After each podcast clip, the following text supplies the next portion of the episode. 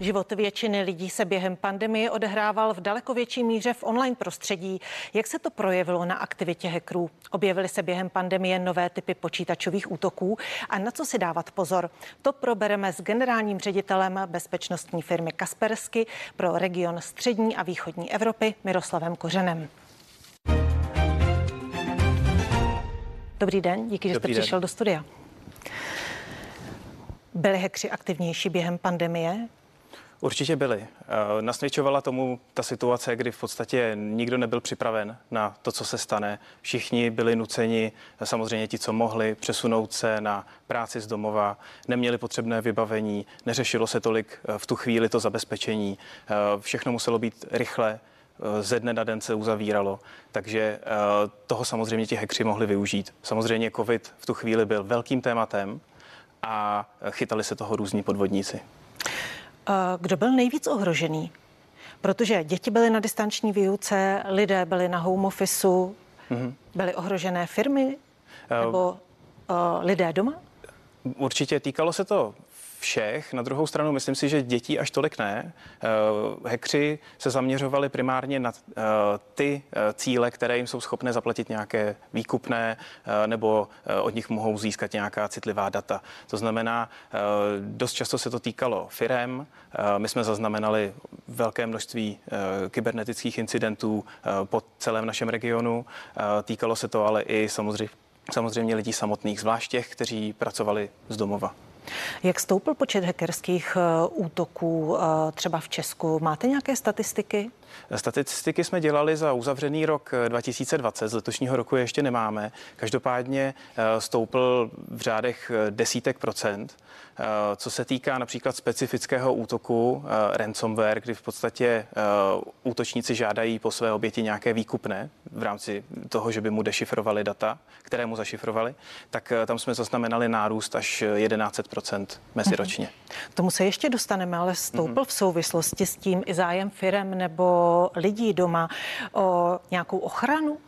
Určitě. Myslím si, že primárně se to týkalo ze začátku těch firm, které potřebovaly ochránit eh, svoje zaměstnance, eh, umožnit jim maximální možnou míru práce z domova s tím, že využívali svoje vlastní zařízení, protože často nebyly k dispozici, nebyla dostatečná výbava, nebyla možnost rychle zprocesovat objednávku. Ono, když se to potom později v rámci pandemie spojilo s nedostatkem čipů, tak už nastal opravdu velký problém. E, takže firmy se snažily tu situaci řešit co nejrychleji, jak mohly. Jednodušší bych řekl, že to bylo v privátním sektoru oproti státní správě, která přeci jenom má ty procesy trošku pomalejší, trvají tam některá výběrová řízení delší dobu a podobně. Jak to vypadá se zabezpečením v Česku, se zabezpečením počítačů a sítí firem, ale i uh, lidí doma? Eh, myslím na si, že, úrovni to je? Ano, myslím si, že eh, na eh, bezpečnost se začíná brát větší zřetel, stává se bezpečnost větší prioritou v rámci IT světa. Ono to jde ruku v ruce s tou digitalizací, která v tuto chvíli nastává. Takže určitě si myslím, že jsme se dost posunuli za poslední roky. Pomáhají tomu také samozřejmě direktivy Evropské unie, které nějakým způsobem nařizují podnikům aby byli zabezpečeni do, do jisté míry. Eh, jsou tady nařízení státu pro kritickou infrastrukturu a podobně, takže rozhodně můžu říct, že eh, ta bezpečnostní situace je mnohem lepší, než byla před lety. Vy už jste zmínil děti, že děti se nestávaly uh, tak často cílem hackerských útoků. Nicméně každý rodič to řeší nejenom v době pandemie, i když doba pandemie právě na ten problém upozornila daleko víc. Jak chránit děti v online prostředí? Eh, samozřejmě během pandemie eh, děti eh, trávily daleko více času na mobilních zařízeních. Bylo to způsobené uzavřením škol, tím, že rodiče byli nuceni pracovat z domova, nemohla si, nemohli se těm dětem tolik věnovat. Takže ty, by, byly to až řády hodin, kdy ty děti byly vlastně na těch zařízeních a nemají zkušenosti, eh, nevědí, jak se v tom prostředí chovat a nemůžou se to v tom svém věku ani naučit. Eh, to znamená, eh, každý rodič by se měl zamyslet nad tím, jakým způsobem ovlivnit to prostředí, které to dítě navštěvuje v tom online světě, snažit se mu zamezit nějaký nevhodný obsah prostřednictvím určitých řešení, ať už nastavení, které vyloženě nabízí ten výrobce nebo nějakého dodatečného softwaru. A měli by se snažit samozřejmě omezovat jim ideálně čas hraní her, ale to je asi na každém rodiči, nákupy online, zamezit instalování aplikací bez povolení, Eh, tomu rodiči. A existují i eh, nástroje, jak sledovat například polohu toho dítěte, což zrovna v rámci lockdownu v covidu asi není úplně potřeba, eh, ale může se to rozhodně hodit. Jakým způsobem, když už hekři útočili na děti, přes co šli, jakým způsobem, jaké cesty volili? Bylo to přes, protože spousta dětí nejenom byla na distanční výuce, ale volný čas trávili hraním počítačových mm-hmm. her Šlo to i touto cestou? Určitě objevovaly se i útoky, které se snažily nějakým způsobem uh, uh, nasimulovat uh, prostředí nějaké hry nebo nějaký falešný odkaz, který například nabízel nějaké určité body nebo nějakou měnu, která v rámci té hry funguje a ti, dě, ty děti se na to samozřejmě více nechytají. Co se pak stane, když se to dítě na to chytne? Mm-hmm. Eh, tak za, pokud je to samozřejmě špatně nastavené, to zařízení, na kterém eh, tu hru hraje, tak eh, může dojít k nějaké ztrátě finančních prostředků. Pokud rodič nezamezil platby nebo nějakým způsobem nezablokoval ty karetní transakce, tak může dojít k tomuto problému. To bych řekl asi primárně. Neviděl bych tam, že by cílem bylo těm ty děti vystavovat nějakému škodlivému obsahu, ale spíš nějakým podvodem vylákat nějaké finance. Vy jste mluvil i o aplikacích eh, takzvaných sledovacích, mm-hmm. stalkerware. Rozmáhá se to v České republice? Víte, stalkerware je poměrně uh, nový pojem. Uh, v podstatě vychází to z toho slova stalker, kdy je někde nějaký uh, neřekl bych asi útočník, ale člověk, který někoho sleduje neoprávněně. Um, samozřejmě tím, jak se všechno posouvá do digitálního světa, uh, tak uh, v tom stalkingu se objevují ty digitální technologie. To znamená, Jedná se vlastně o to, kdy někde nějaký útočník nainstaluje své oběti aplikaci, například do mobilního telefonu, o které ta oběť vůbec neví neví, že uh, tam něco takového existuje a někdo mu vlastně čte všechny zprávy, sleduje jeho polohu, uh, odposlouchává telefonní hovory, získává veškerá citlivá data, včetně fotek a podobně. Trošičku tomu nárůstu zamezil ten lockdown, kdy v podstatě hodně jsme zaznamenali případy, kdy uh, takhle sledovali uh, ti jednotlivé uh, ty páry se sledovaly mezi sebou. V rámci sebou. rodin? V rámci rodin, ano, například při, cest, na, při služebních cestách a podobně, uh, čemuž právě ten lockdown trošku zamezil, ale pořád ten stalkerware uh, roste. V Čechách jenom my, čistě jako Kaspersky, jsme zaznamenali desítky až jednotky stovek případů, takže pokud bychom dali dohromady ostatní konkurenci a podobně, tak to určitě nejsou úplně malá čísla. Má člověk šanci přijít na to, že má takovou aplikaci v telefonu? Není to úplně tak jednoduché. Eh, na Takže druhou... běžný člověk na to nepřijde. Eh, běžný člověk úplně ne. Na druhou stranu eh, můžete třeba zaznamenat, že se vám daleko rychleji vybíjí baterie mobilního telefonu. Ten telefon se může nějakým způsobem divně chovat. Na druhou stranu baterie telefonu zastarávají, takže se budou vybíjet postupně také. My jsme v rámci eh, naší společnosti založili iniciativu právě koalici proti stalkerwareu, kde se snažíme spolupracovat eh, mezinárodně s policií, s organizacemi proti domácímu násilí a podobně, protože ten trend vnímáme na vzestupu. Mým hostem zůstává Miroslav Kořen z firmy Kaspersky.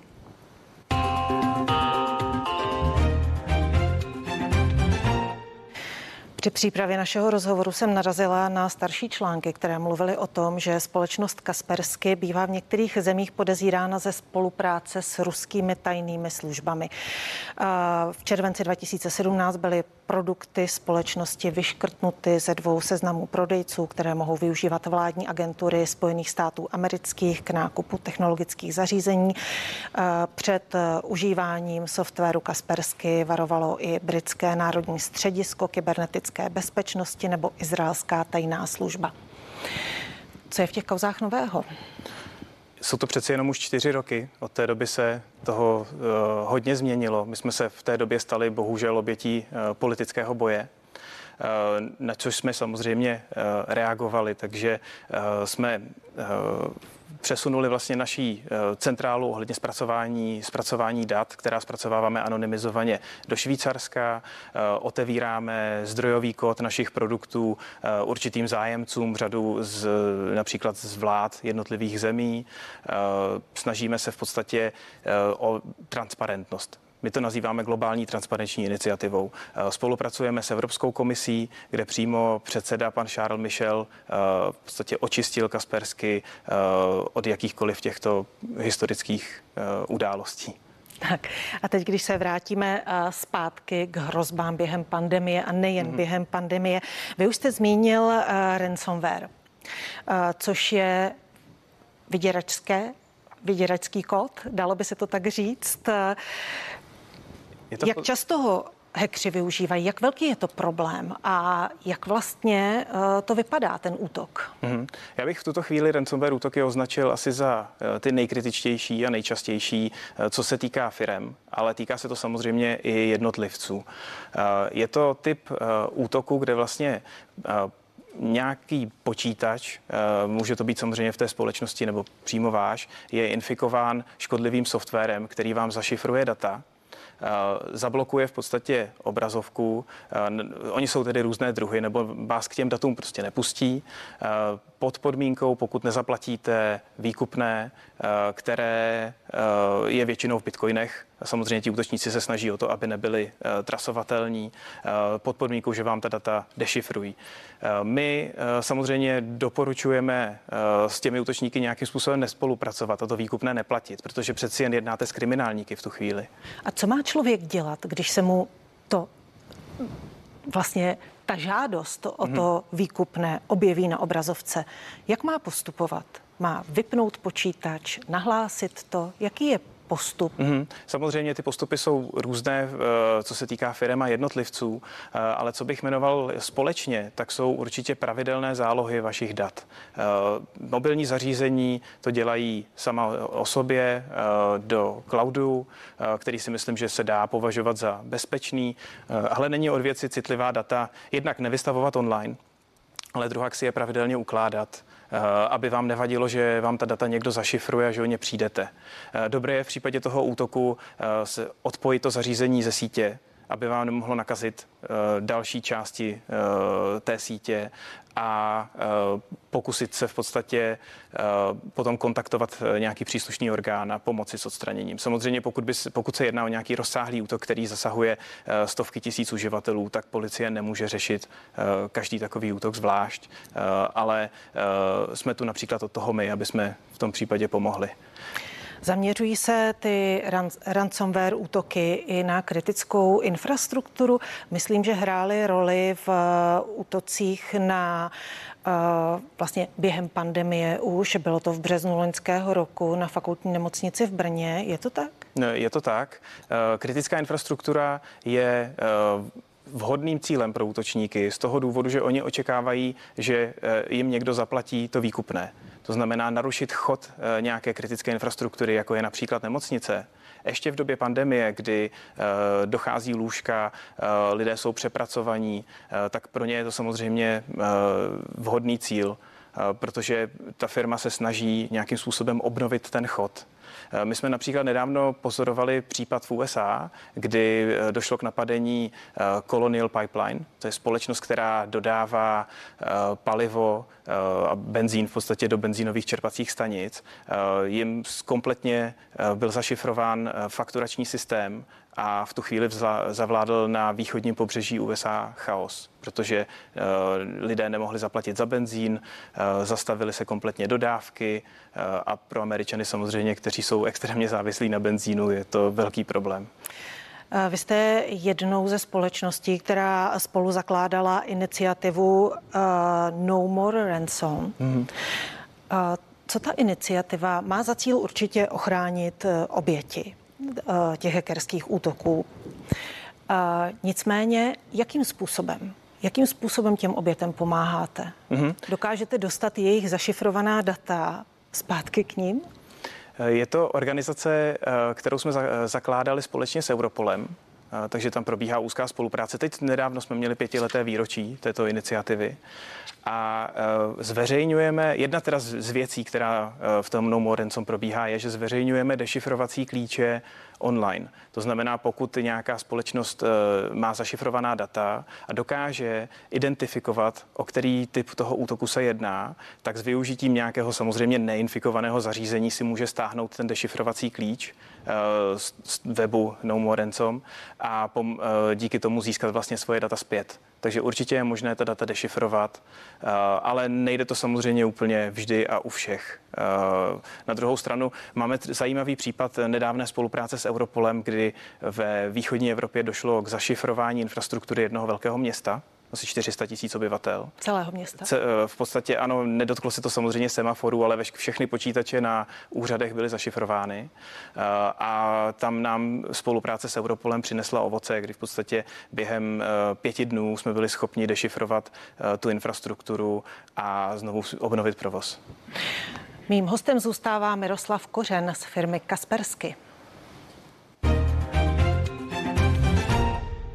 My už jsme se bavili o tom, že v minulých měsících přešlo na částečnou práci z domova. Spousta lidí v Česku to k tomu vyzvalo asi 40% českých, nebo to bylo 40% českých zaměstnanců. Jak velké nebezpečí to znamenalo pro firmy? Mm-hmm.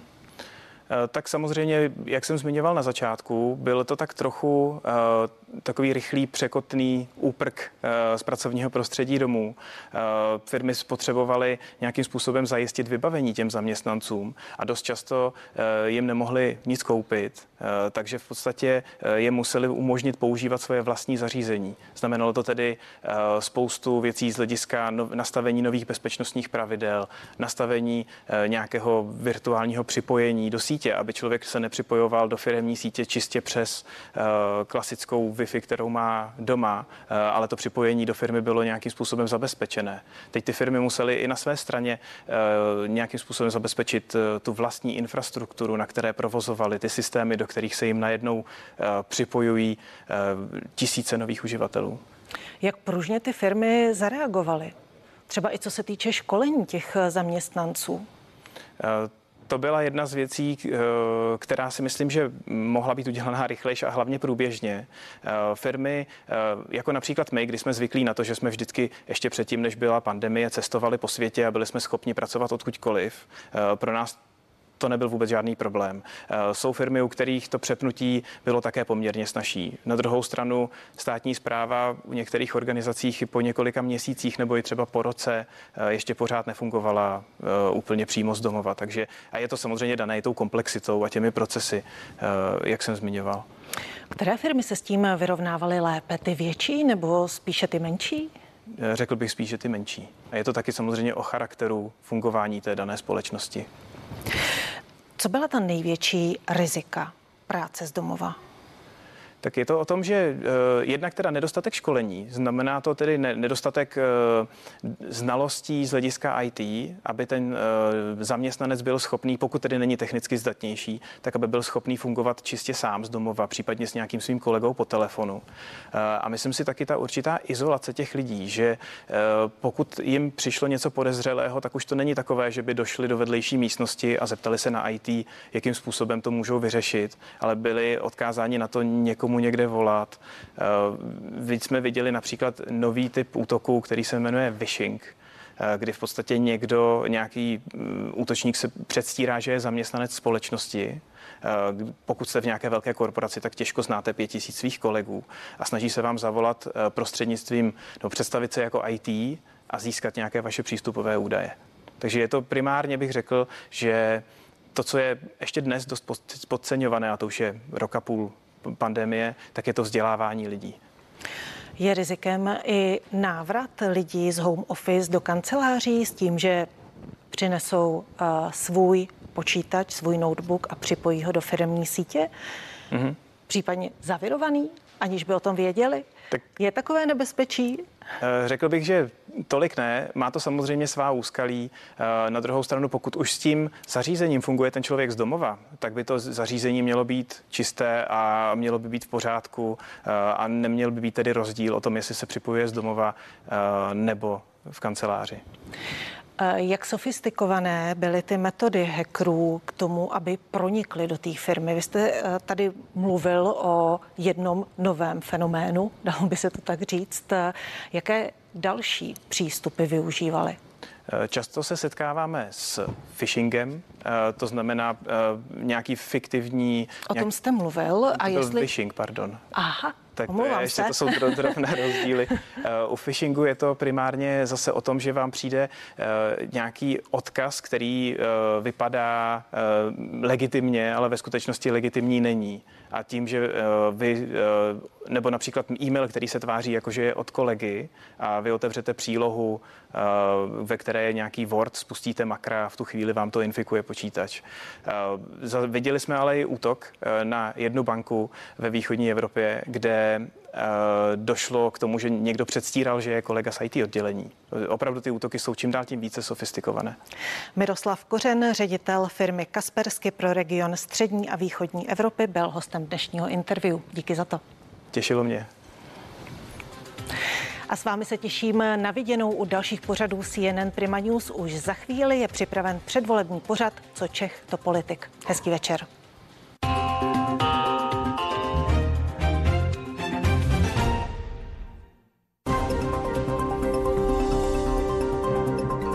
Krimi zprávy. To obvykle neví.